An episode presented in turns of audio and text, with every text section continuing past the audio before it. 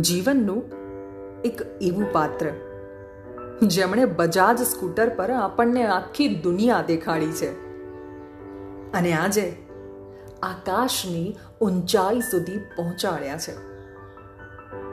જીવનનું એક એવું પાત્ર, જેમના માટે માની મમતા જેવી હજારો કવિતાઓ તો નથી લખાઈ, પણ જેમનું વ્યક્તિત્વ ચંદન જેવું છે. જેમણે પોતાની જાત ઘસીને આપણા જીવનને મહેકાવ્યું છે. જેમણે નથી જોયા, જેમણે નથી જોયા દિવસ રાત, તડકો છે કે છાંયડો છે, બસ કામ કરતા રહ્યા છે, અવિરત, થાક્યા વગર, કોઈ પણ પ્રકારની ફરિયાદ વગર. હા, પોતાની સ્ટ્રગલ સ્ટોરીઝ કહેતા થાકે નહીં, પણ આપણી સગવડોનું આપણી સગવડોનું એટલું જ ધ્યાન રાખે. જે ફક્ત આપણી જરૂરિયાતો નહીં, આપણી જીદોને પણ પૂરી કરે. સાદાઈથી પોતે જીવે. અને શોખ શોખ આપણા બધા પૂરા કરે.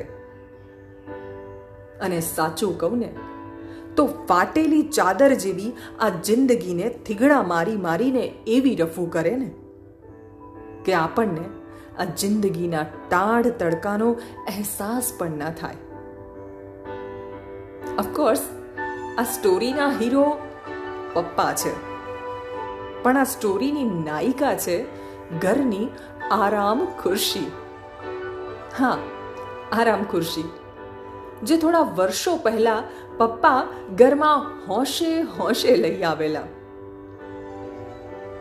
અને આજે આજે એ ઘરની આરામ ખુરશીને થોડી ફરિયાદ છે પપ્પાથી. જ્યારે ઘરની આરામ ખુરશી બહુ હોશે હોશે લાવેલા પપ્પા રવિવારની સાંજે છાપું વાંચવા, છાતી પર પુસ્તક મૂકીને સૂઈ જવા.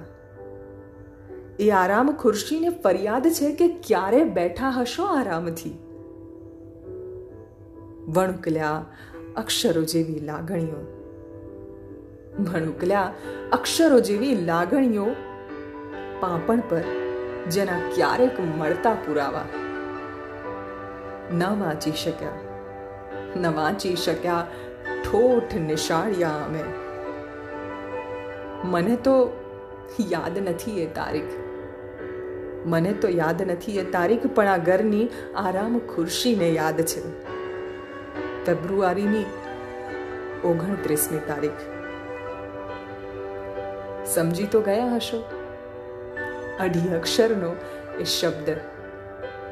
પ્રેમ અને પપ્પા.